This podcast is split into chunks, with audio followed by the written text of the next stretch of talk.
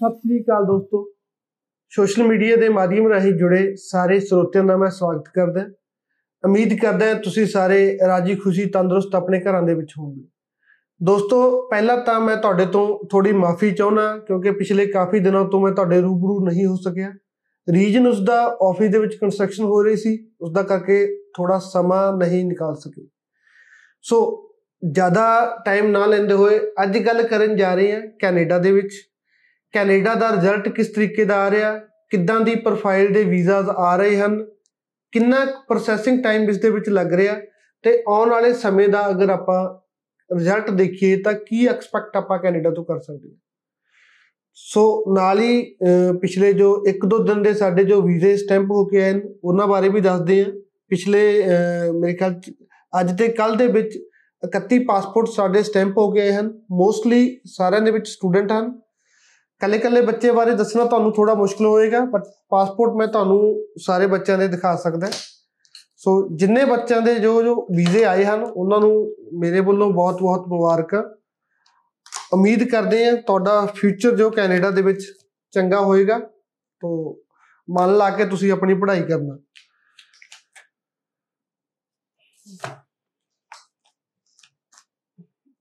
ਕੁਝ passport request ਵੀ ਜੋ ਅੱਜ ਸਾਨੂੰ ਰਿਸੀਵ ਹੋਊਗਾ, ਉਹਨਾਂ ਬਾਰੇ ਕੱਲ ਨੂੰ ਆਪਾਂ ਗੱਲ ਕਰਾਂਗੇ।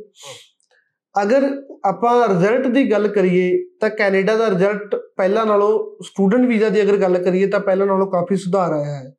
ਐਸਡੀਐਸ ਵਾਲੀਆਂ ਜੋ ਐਪਲੀਕੇਸ਼ਨਾਂ ਹਨ, ਜੋ ਪਹਿਲਾਂ ਦਸੰਬਰ ਔਰ ਜਨਵਰੀ ਦੇ ਵਿੱਚ ਜਿਨ੍ਹਾਂ ਦਾ ਰਿਫਿਊਜ਼ਲ ਰੇਟ ਬਹੁਤ ਹਾਈ ਸੀ, ਉਹਨਾਂ ਦੇ ਵੀਜ਼ਾ ਆਉਣੇ ਸਟਾਰਟ ਹੋਏ ਹਨ, ਕਿਤੇ ਨਾ ਕਿਤੇ ਵੀਜ਼ਾ ਆ ਰਹੇ ਹਨ। ਬਟ ਅਗਰ ਆਪਾਂ 5.5 ਵਾਲੇ ਬੱਚਿਆਂ ਦੀ ਗੱਲ ਕਰੀਏ, ਜਿਨ੍ਹਾਂ ਦੇ ਇੱਕ ਮੋਡਿਊਲ ਦੇ ਵਿੱਚੋਂ 5.5 ਹਨ, ਉਹਨਾਂ ਦੀ ਰਿਫਿਊਜ਼ਲ ਕਿਤੇ ਨਾ ਕਿਤੇ ਹਾਲੇ ਵੀ ਆ ਰਹੀ ਹੈ। ਅਪਰੂਵਲ ਵੀ ਆ ਰਹੀ ਹੈ ਬਟ ਨਾਲ ਨਾਲ ਰਿਫਿਊਜ਼ਲ ਰੇਟ ਵੀ 1 ਚੋਂ 5.5 ਵਾਲੇ ਬੱਚਿਆਂ ਦਾ ਹਾਈ ਹੈ। ਸੋ ਜੋ ਸਟੂਡੈਂਟ ਆਪਣਾ ਪਲਾਨ ਕਰ ਰਹੇ ਹਨ ਕੈਨੇਡਾ ਸਟੱਡੀ ਵੀਜ਼ਾ ਦੇ ਲਈ ਬਟ ਇੱਕ ਮੋਡਿਊਲ ਦੇ ਵਿੱਚੋਂ 5.5 ਬੈਂਡ ਹਨ, ਉਹਨਾਂ ਨੂੰ ਰਿਕੁਐਸਟ ਹੈ ਵੀ ਆਪਣਾ ਇੱਥੇ ਹੀ ਪਹਿਲਾਂ ਆਪਣਾ ਆਇਲਸ ਇੰਪਰੂਵ ਕਰੋ। ਉਸ ਤੋਂ ਬਾਅਦ ਜੋ ਆਪਣਾ ਕੈਨੇਡਾ ਦਾ ਤੁਸੀਂ ਸਟੱਡੀ ਵੀਜ਼ਾ ਉਹ ਟਰਾਈ ਕਰੋ। ਕਿਉਂਕਿ ਜਦੋਂ ਰਿਫਿਊਜ਼ਲ ਆ ਜਾਂਦੀ ਹੈ, ਪਹਿਲਾਂ ਸਟੂਡੈਂਟ ਨੂੰ ਹੁੰਦਾ ਹੈ, ਕਿਹਾ ਜਾਂਦਾ ਕਿ ਤੁਸੀਂ ਆਇਲਸ ਕਰ ਲਓ ਤੇ ਬੱਚਿਆਂ ਦਾ ਕੀ ਰਿਪਲਾਈ ਹੁੰਦਾ? ਆਇਲਸ ਨਹੀਂ ਜੀ ਸਾਡੇ ਤੋਂ ਹੁੰਦਾ। ਕਿਸੇ ਨਾ ਕਿਸੇ ਤਰੀਕੇ ਕਰਕੇ ਵੀਜ਼ਾ ਲਵਾ ਦਿਓ। ਹੁਣ ਕਰਨ ਨੂੰ ਕਿਸੇ ਬੰਦੇ ਕੋਲ ਕੋਈ ਕੁਝ ਨਹੀਂ ਹੁੰਦਾ। ਪ੍ਰੈਜੈਂਟੇਸ਼ਨ ਹੈ ਫਾਰਮ ਉਹੀ ਹੈ। ਪ੍ਰੈਜੈਂਟੇਸ਼ਨ ਹੈ, ਤੁਹਾਡੀ ਪ੍ਰੈਜੈਂਟੇਸ਼ਨ ਚੰਗੀ ਤੋਂ ਚੰਗੀ ਤਰੀਕੇ ਨਾਲ ਕੋਈ ਬੰਦਾ ਦੇ ਸਕਦਾ। ਬਟ ਜੋ ਟ੍ਰੈਂਡ ਹੈ, ਜੋ ਰਿਜ਼ਲਟ ਹੈ, ਉਹ ਸਾਰਿਆਂ ਦੇ ਲਈ ਇੱਕੋ ਜਿਹਾ ਰਹਿੰਦਾ ਹੈ। ਸੋ ਜਦੋਂ ਰਿਫਿਊਜ਼ਲ ਆਉਂਦੀ ਹੈ, ਬਾਅਦ ਦੇ ਵਿੱਚ ਵੀ ਬੱਚੇ ਉਸ ਦੇ ਲਈ ਪ੍ਰਪੇਅਰ ਹੁੰਦੇ ਹਨ। ਸੋ ਬੈਟਰ ਹੈ ਵੀ ਪਹਿਲਾਂ ਹੀ ਆਪਣਾ ਤੁਸੀਂ ਆਇਲਸ ਕਰੋ, ਚੰਗੇ ਤਰੀਕੇ ਦੇ ਨਾਲ 6 ਈਚ ਬੈਂਡ ਲਓ। ਉਸ ਤੋਂ ਬਾਅਦ ਕੈਨੇਡਾ ਦਾ ਸਟੱਡੀ ਵੀਜ਼ਾ ਅਪਲਾਈ ਕਰੋ। ਦੂਸਰੀ ਬੇਨਤੀ ਹੈ, ਜੋ ਬੱਚੇ ਜਿਨ੍ਹਾਂ ਦਾ ਜੋ ਪਾਸਪੋਰਟ ਸਟੈਂਪ ਹੋ ਕੇ ਆਇਆ ਹੈ ਜਾਂ ਜਿਨ੍ਹਾਂ ਦਾ ਮਈ ਇਨਟੇਕ ਦੇ ਵਿੱਚ ਵੀਜ਼ਾ ਅਪਰੂਵ ਹੋ ਗਿਆ ਹੈ। ਸੋ ਸਾਰੇ ਕਾਲਜਸ ਨੇ ਆਪਣੀ, ਅਗਰ ਕਰੀਏ ਰਜਿਸਟ੍ਰੇਸ਼ਨ ਤਾਂ ਸਟਾਰਟ ਕਰ ਦਿੱਤੀਆਂ ਹਨ। ਜਿੰਨਾ ਜਿੰਨਾ ਬੱਚਿਆਂ ਦਾ ਵੀਜ਼ਾ ਆ ਗਿਆ, ਉਹ ਆਪਣੀ ਈਮੇਲ ਦੇ ਵਿੱਚੋਂ ਕਾਲਜ ਨੂੰ ਮੇਲ ਕਰਨ, ਆਪਣਾ ਵੀਜ਼ਾ ਅਪਡੇਟ ਕਰਨ ਜਾਂ ਤੁਹਾਡੇ ਏਜੰਟ ਨੂੰ ਕਹੋ ਵੀਜ਼ਾ ਅਪਡੇਟ ਕਰੋ, ਤਾਂ ਆਪਣਾ ਕਾਲਜ ਦੇ ਵਿੱਚ ਰਜਿਸਟਰ ਹੋ ਕਿਉਂਕਿ ਟਾਈਮ ਰਹਿੰਦੇ ਤੁਹਾਡੀਆਂ ਕਲਾਸਾਂ ਦੇ ਲਈ ਤੁਸੀਂ ਰਜਿਸਟਰ ਹੋ ਸਕੋ ਆਪਣੀ ਕਲਾਸਾਂ ਸਟਾਰਟ ਕਰ ਸਕੋ।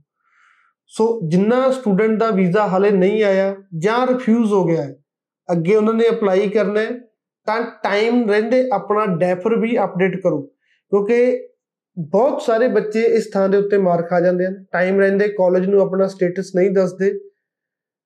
ਕੀ ਉਹਨਾਂ ਦਾ ਪ੍ਰੋਸੈਸ ਹੈ, ਕਿਸ ਸਟੇਜ 'ਚ ਉਹਨਾਂ ਦੀ ਪ੍ਰੋਫਾਈਲ ਰੁਕੀ ਹੈ। ਤਾਂ ਬਾਅਦ ਦੇ ਵਿੱਚ ਉਹਨਾਂ ਨੂੰ ਡੈਫਰ ਅਪਡੇਟ ਜੋ ਡੈਫਰ ਆਫਰ ਨਹੀਂ ਮਿਲਦਾ। ਬਹੁਤ ਸਾਰੇ ਕਾਲਜਸ ਇਸ ਮਾਮਲੇ ਵਿੱਚ ਕਾਫੀ ਸਟ੍ਰਿਕਟ ਹਨ। ਸੋ ਟਾਈਮ ਰਹਿੰਦੇ, ਅਗਰ ਤੁਹਾਡਾ ਡੈਫਰ ਵੀ ਆ ਗਿਆ, ਉਸ ਤੋਂ ਬਾਅਦ ਵੀ ਵੀਜ਼ਾ ਆ ਗਿਆ, ਤਾਂ ਕਾਲਜ ਨੂੰ ਤੁਸੀਂ ਈਮੇਲ ਕਰਕੇ ਦੁਬਾਰਾ ਸਮਰ ਇਨਟੇਕ ਮੇਨ ਇਨਟੇਕ ਲਈ ਤੁਸੀਂ ਰਜਿਸਟਰ ਹੋ ਸਕਦੇ ਹੋ। ਬਟ ਟਾਈਮ ਰਹਿੰਦੇ, ਆਪਣੀ ਡੈਫਰ ਜ਼ਰੂਰ ਅਪਡੇਟ ਕਰੋ। ਤਾਂ ਜੋ ਅਗਲਾ ਆਫਰ ਤੁਹਾਨੂੰ ਮਿਲ ਸਕੇ ਤੇ ਆਪਣੀ ਫਾਈਲ ਦੇ ਵਿੱਚ ਉਸ ਨੂੰ ਅਪਡੇਟ ਕਰੋ।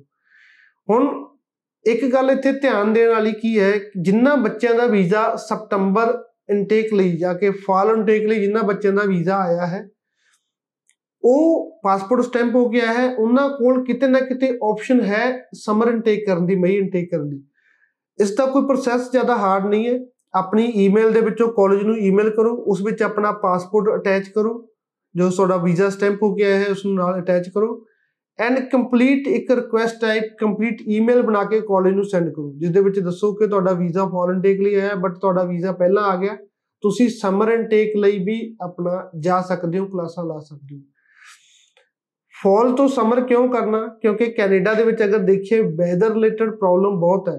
ਕੋਈ ਵੀ ਬੰਦਾ ਅਗਰ ਕੈਨੇਡਾ ਜਾ ਰਿਹਾ ਤਾਂ ਉਸ ਨੂੰ ਵੈਦਰ ਨਾਲ ਕੰਪਰੋਮਾਈਜ਼ ਕਰਨਾ ਪੈਂਦਾ।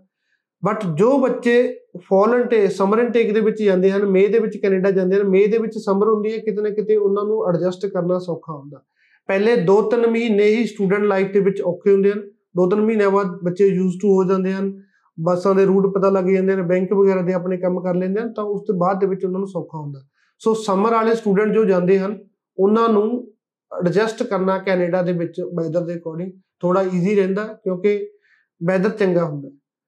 ਸੋ ਦੁਬਾਰਾ ਫਿਰ ਮੇਰੀ ਬੇਨਤੀ ਹੈ ਉਹਨਾਂ ਬੱਚਿਆਂ ਨੂੰ, ਜਿਨ੍ਹਾਂ ਦਾ ਵੀਜ਼ਾ ਨਹੀਂ ਆਇਆ, ਚਾਹੇ ਉਹਨਾਂ ਦੀ ਫਾਈਲ ਸਾਡੇ ਤੋਂ ਲੱਗੀ ਹੈ ਜਾਂ ਕਿਸੇ ਤੋਂ ਹੋਰ ਵੀ ਲੱਗੀ ਹੈ ਟਾਈਮ ਰਹਿੰਦੇ ਕਾਉਂਸਲਰ ਨਾਲ ਆ ਕੇ ਗੱਲ ਕਰੋ, ਆਪਣੀ ਡੈਫਰ ਅਪਡੇਟ ਕਰੋ ਕਾਲਜ ਨੂੰ ਡੈਫਰ ਪ੍ਰੋਵਾਈਡ ਕਰੋ, ਜਿਨ੍ਹਾਂ ਦੀ ਨੈਕਸਟ ਆਫਰ ਦੀ ਫੀਸ ਹੈ, ਆਪਣੇ ਆਫਰ ਦੀ ਫੀਸ ਲਓ ਪੇ ਕਰੋ ਕਾਲਜ ਨੂੰ, ਕਿਉਂਕਿ ਬਹੁਤ ਸਾਰੇ ਕਾਲਜਸ ਹਨ ਜੋ ਡੈਫਰ ਦੇ ਲਈ ਵੀ ਨੈਕਸਟ ਆਫਰ ਦੀ ਫੀਸ ਬੱਚੇ ਨੂੰ ਚਾਰਜ ਕਰਦੇ ਹਨ। ਆਪਣੇ ਕ੍ਰੈਡਿਟ ਕਾਰਡ ਤੋਂ ਫੀਸ ਪੇ ਕਰਕੇ ਆਪਣਾ ਨੈਕਸਟ ਆਫਰ ਲਓ ਐਂਡ ਆਪਣੀ ਪ੍ਰੋਫਾਈਲ ਦੇ ਵਿੱਚ ਉਸ ਨੂੰ ਅਪਡੇਟ ਕਰੋ। ਧੰਨਵਾਦ।